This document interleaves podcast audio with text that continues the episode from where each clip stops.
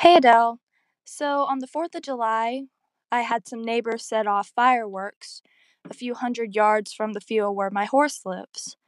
Well, I don't think he's ever seen fireworks before, so as soon as he heard the popping and the crackling, he took off like a shot, and he was just drenched in sweat by the time I got out there. And my question is Is there anything using positive reinforcement that I can do to prepare him for situations like that? Or um, any way to just get him used to that type of stuff, but still using positive reinforcement? Thanks.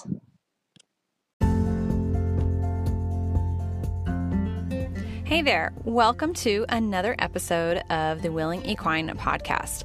I'll be recording this episode in my car, so the audio may not be super clear. And sometimes I have my kids with me, so if you hear a little bit from them, I apologize, but hopefully you can still enjoy the podcast. I'd love to hear from you after you listen to the podcast, so feel free to comment on any of my social media platforms or email me or even send me an anchor voice message. When we're working with horses, it's inevitable that there's going to be a time where, despite all of our best efforts and you know how hard we've worked to um, expose our horses to different stimuli, as far as like what's commonly called desensitizing, uh, and how you know we can try our best efforts to make their environment low stress and to prepare them as much as possible, but it's inevitable that we're going to come across an event where it throws the horse over their fear threshold. So they're going to go from really relaxed and eating their grass or whatever it is, or working with you, and then their head's going to shoot straight up in the air. They're going to pause or freeze, and then they might panic and bolt or um, or startle or start running or backing up or rearing or anything, any type of response that would be in the fight flight response. So, uh, either a fear response that's going to be a fight one, like kicking out, rearing, um, and or you know similar behaviors to that, biting, or a flight response such as running, circling. Uh, maybe even like pacing, that would be a minor one where it's usually that's in a confined space, so you won't really see a horse pacing unless there's walls, so they're prevented from going anywhere. Um, but that would still might be considered being put into a flight response. And also, even the circling too is usually at the end of a lead rope, and it's the horse being trapped and not being able to get away from you. They're they're tied to you, but they're still in a flight response. They're moving their feet very quickly or even just nonstop. Um, but they can't leave you, so they're not just straight out bolting. So it's inevitable that we're going to come across a situation like this. We can't possibly prepare for everything, although we can certainly try. And some horses are more prone to being sent over fear threshold than others. Some horses are more confident and have been raised in such a way where they might startle for a second, they might like freeze really quick, and then kind of jump back into it as far as, oh, okay, we're all good, and they just go back into work. Um, this is a really common response for one of my horses, my uh, filly River. She's been raised in a way such a way that I've always encouraged her confidence and I've reinforced her for investigating things for anytime something has worried her I've always reinforced her for going towards it and being like hey what's that so the most I will see her do is kind of do a free startle where they just splay out their feet real quick and then she will maybe snort for a second maybe even one time and then boldly go towards whatever she's scared of. She will just like just hunt it down uh, to the point sometimes where i'm like hang on hang on you can't, you can't actually go towards that thing. So you know some horses are more like that. And some horses you know are uh, run and then ask questions you know get scared first and then ask questions later. And these types of horses can be challenging sometimes because they, um, what can start to happen is is they they work themselves into this panic or they get scared and then they just start running. And then what are you how do you stop it? How do you when these horses get into this frenzy where they just are it, they've it kind of looks like they've just lost their mind. They're just running, making laps around the arena, or they've bolted and they're just ripping across the barn um, or the pasture. Or they're just fighting at the end of the lead rope and pulling. Uh, sitting back is a really good example of this, where a horse is trying desperately to escape whatever it is that's scaring them, and they're restricted, and they go into this panic mode, and there's it's like nobody's home. Like you can't bring this horse out of this panic that they're in. Sometimes we try, you know, a lot of people will try and bring a horse out of a panic like that through a form of punishment, so shouting at them or getting a whip out, um, you know, telling them to knock it off, any form of punishment that would just like suppress the behavior, just stop it dead in its tracks. People, I mean, we try this quite often to see if we can get it get the horse to stop. And usually these are an effort well it can be done in effort to because it's the behavior is annoying and we want it to stop and you're actually trying to stop the behavior but it also can be done in an effort to try and save the horse. So you know horses that sit back they're at high risk of breaking something um, whether it's internally or externally and uh, we don't want that to happen to them. Being good caring horse people we want our horses to be physically sound, and sitting back is not healthy for them and for their neck, for their head, for their muscles, anything. It's just not good. So, what do we do though in to try and stop this panic mode that the horses go into? And it's technically a fear response, so they're in an extreme fear response. Panic, when you're looking at the emotional systems based off of Panksepp's work, panic is a different type of emotional state that has more to do with separation anxiety and being separated from companions um, and abandonment. So we're te- we're actually looking at fear, the fear emotional state, and when a horse goes over a threshold like that and starts just being frantic, and we seem to completely lose their mind. And this is because they're in a survival state. They are doing whatever is needed to survive whatever is happening to them, and logic as far as we're concerned, what looks illogical to us is not what's going to be going through that horse's mind. They're doing what's logical to them, which is escape, escape or fight. And we often don't want to use punishment to bring horses out of this state. We don't want to have to be rough and to you know, hey, t- tell them, hey, knock it off. Like, get your crap together. Like, we want that. We want to find a way to do this in a low stress way. We don't want to add to their stress. We want to be as positive as possible in our experience with the horse, and t- telling the horse that, you know, we're here to be um, a source of reason for them and to get them through this situation. And we want them to trust us. And adding punishment on top of fear is not likely to create that relationship with your horse.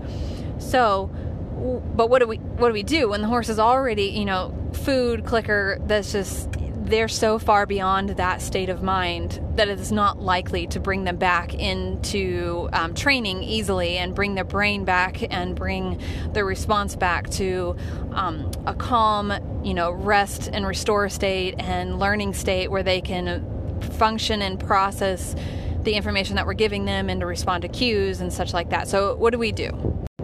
First, is going to be keep your horse safe. So, do what is necessary to make sure that you and your horse stay safe. Uh, this might mean that you involve pressure and release. This might mean you involve uh, positive punishment, so an application of something aversive to the horse to suppress the behavior. If you have um, if you have a horse that is trying to frantically bolt at the end of a lead rope, and if they were to get loose, they would run into the highway, you might need to yank that lead rope to make them stop temporarily, just briefly, so that you can use other methods to bring them back into a thinking, you know, not thinking, but a, um, an, uh, into a state where they can respond to you in a way that's more positive and less stressful and not going to involve punishment. So I try not to say a thinking state versus whatever other state they're in because they're thinking. They're just not thinking how we want them to. They have just gone into they've almost they've switched into survival mode. So they are beyond listening to a cue of touching a target. They're beyond all of that other stuff. They are in a state of mind where their survival is paramount and they are going to do what it takes to survive so, in these situations, we will have to do what is necessary to keep them safe and to keep ourselves safe. And I'm not this is the only time that I will actively and consciously decide to use a form of punishment because they are a thousand plus pound animal and we are, you know, 100, 200 pounds. And we, um, and we do love them. and sometimes acts of love involve something that is not necessarily desirable temporarily to preserve life on either side so that we can fix the situation. So, this is not a training solution. This is a survival situation. This is an emergency, severe emergency case situation. Ideally, we would have avoided the situation or seen it coming and starting to escalate and would have resorted and would have started using other preventative measures first before having to be in this situation. But there are going to be situations where this happens. I had a situation happen with a mare um, a while ago. It was probably fall last year and she was in a state of panic, like the actual emotional state panic, and was just so much her her mind had left me completely and was focused on getting back to her companions at all costs to the point of hurting herself, hurting other people around her. She was not in a trainable state. And this was my fault because I put her in that situation. I put her in a situation, I put myself in that situation. That was this was completely a fault on me. Um, it was not good planning. It I put her in a place that she was not prepared for training wise and emotionally and physically and mentally. And so the res- the um, situation, the response, the outcome was not desirable in the least, and it put me in a lot of danger. I got caught between her and a fence, and all she knew was that something was restricting her from leaving, and that was the rope, the lead rope that I was holding on to. And so she started fighting at it, which happened to be attached to me. So double barrel kicking towards me and I had to use all of my force and all of my might and all of the my survival instincts for myself to bring her head around as quickly as I could and snap that lead rope as fast as I could to kind of shock her into standing still for a second so I could undo the lead rope or let go of it or get her somewhere where I could unattach it unattach the lead rope so she could stay safe so that I could get out of there. That was not a training situation. I was not training her that way. I was not demanding she respect me. I was not demanding that she, you know, just get over her fear and get with the program and that I was the dominant one. It had nothing to do with that. It had everything to do with survival for both of us. And then afterwards, after I got out of the situation and I realized the mistake I had made and the mistake I had put her into, the situation I put her into, and the whole thing just was one massive, terrible learning experience, but a needed learning experience. They always are. I um, started immediately training for protocol for a situation like that. Like, what happens if this mare who I knew had separation anxiety? Starts to panic. What do we do? Well, I had to establish a whole series of behaviors that would help her calm down when she started to escalate and would create um, cues that were so I had to create cues that were so strong and so well reinforced that she knew exactly what to do even when she's starting to escalate. So even when she was starting to worry about her companions, I could say, you know, target this or lead with me here or you know, do this. And she was like, oh, okay, okay, I got this. And even though I can tell her brain is kind of like, eh, like a little bit on edge, like she's starting to worry, we had built up such strong cues and such a trusting relationship that she's like, okay, okay, I trust you. We're gonna, I mean, this is anthropomorphic here, but you know, she's like, I'm gonna trust you. We're gonna go from point A to point B, and I know you're gonna get me back to my companions. I know you're not taking me away from them permanently. Like it's all gonna be good. And also on the on top of that, I also made being with me more. I tried to, or I started working on making with, being with me more reinforcing than being with a companion. So, you know, being with me, you get lots of goodies, and we work on fun stuff. And I'm never going to take you too far away. Um, that to a point where you're uncomfortable or fearful. And then being with your buddies is fine too. You're fine to be with your buddies, but there's not all the good stuff that's with me. So that was definitely added there.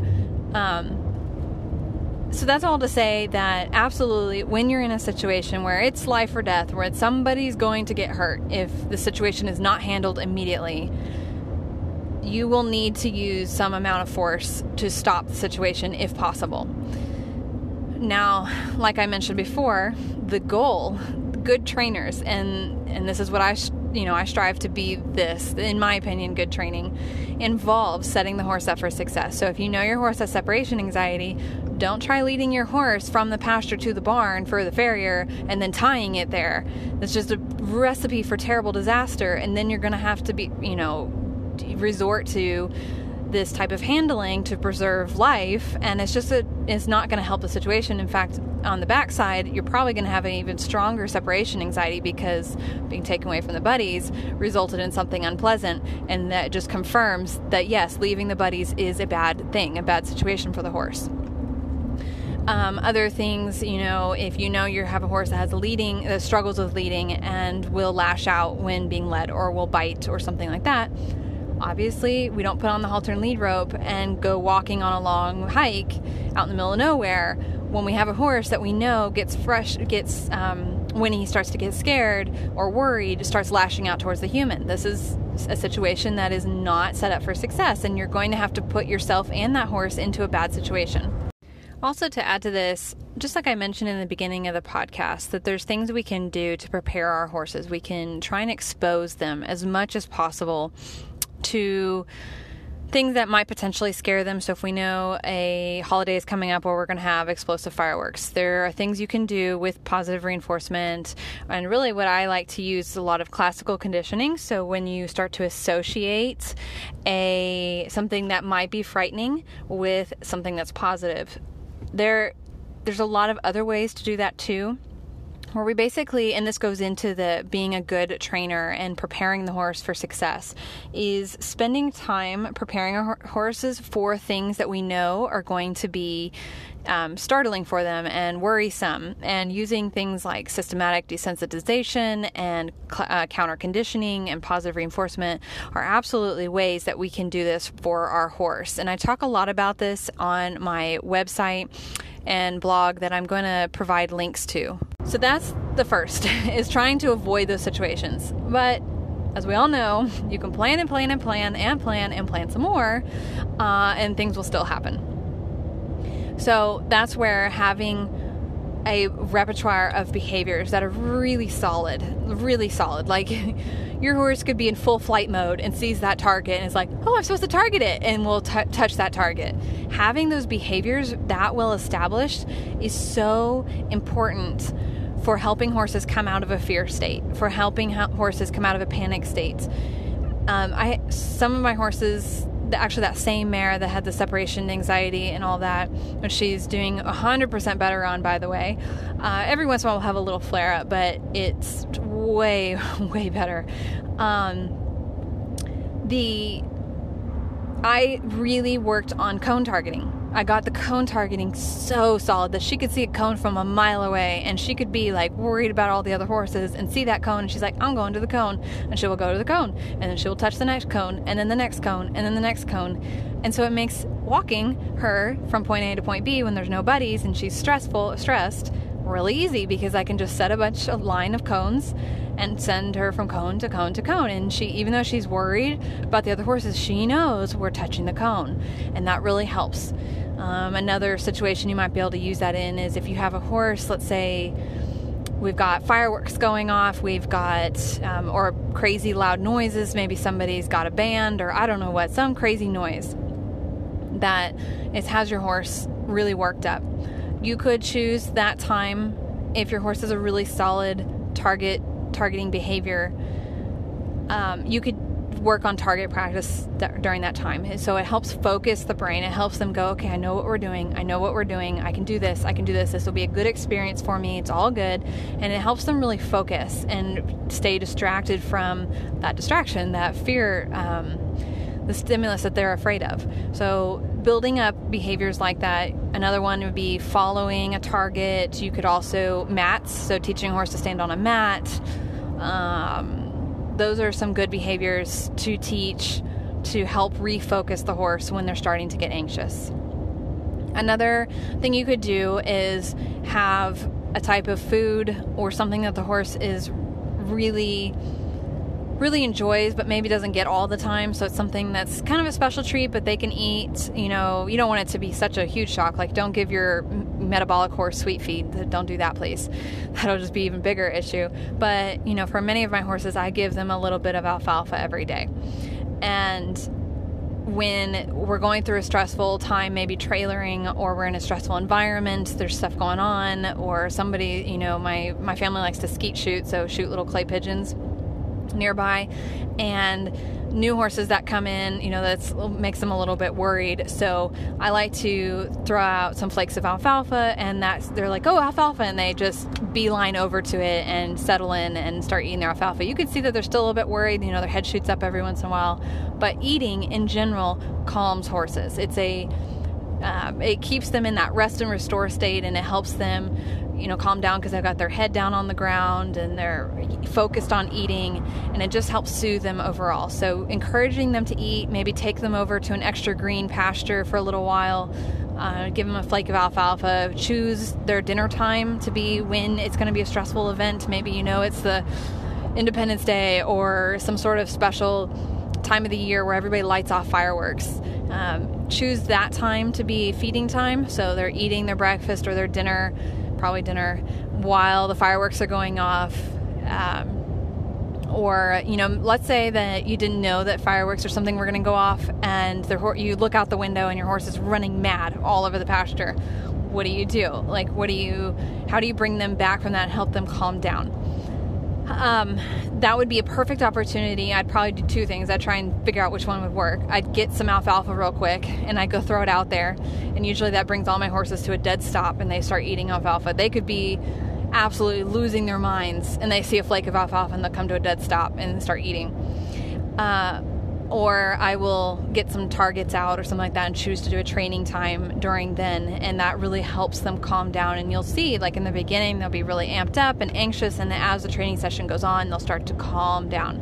You'll probably want to work with a really high rate of reinforcement at that point, you know, lots of food, lots of clicks, just to keep them focused. Don't choose that time to work on a new behavior, work on known behaviors, work on things that are calming, like head down, touching cones on the ground, mats. Um, you can also try stuff like uh, Tellington, so the T Touch Tellington stuff, Linda Tellington Jones. She has a she kind of made popular the idea of body wraps for horses and also dogs and that can be soothing for some horses helps them bring awareness to their body and they it brings their consciousness like their their brain back to what their body is doing and how it's feeling um, that's at least the idea behind it. And i've had good success with this when i have anxious horses using body wraps to help them focus during training and being handled and such and helps them calm down. So that's an idea as well. Um, making sure they have buddies nearby another horse that's calm. If you can introduce a horse you know, into the herd that is generally not afraid of much, that really helps the whole herd. It helps them calm down because they'll just, like a youngster or a nervous horse will start running around the pasture, and then there's this steady Eddie horse that's been around the world a few times and it's just standing there like, What are you doing, horse? Like, just stand here and eat your dang alfalfa. Um, that will really help in more nervous horses to have a calmer, more confident horse nearby. And that's why I really like to work uh, I match up my herds so that there's a mix of personality types. Most of them are pretty calm and relaxed, and if I have a nervous, anxious horse, eventually they'll kind of start to mold into the general herd t- mentality and so I'll have a nervous horse that over time will become more relaxed because the rest of the herd is not responding to the fireworks, is not responding to the gunshots, is not responding to the crazy tractors going by. And so, so they'll start to pick up from the other herd members that it's okay, that everything's good, we can be calm.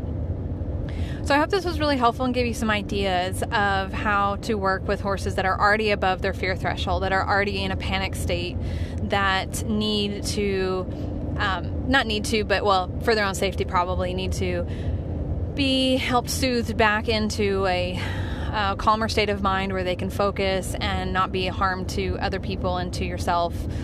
Again, I really want to really kind of drill in the fact that good training is the key here and setting the horse up for success.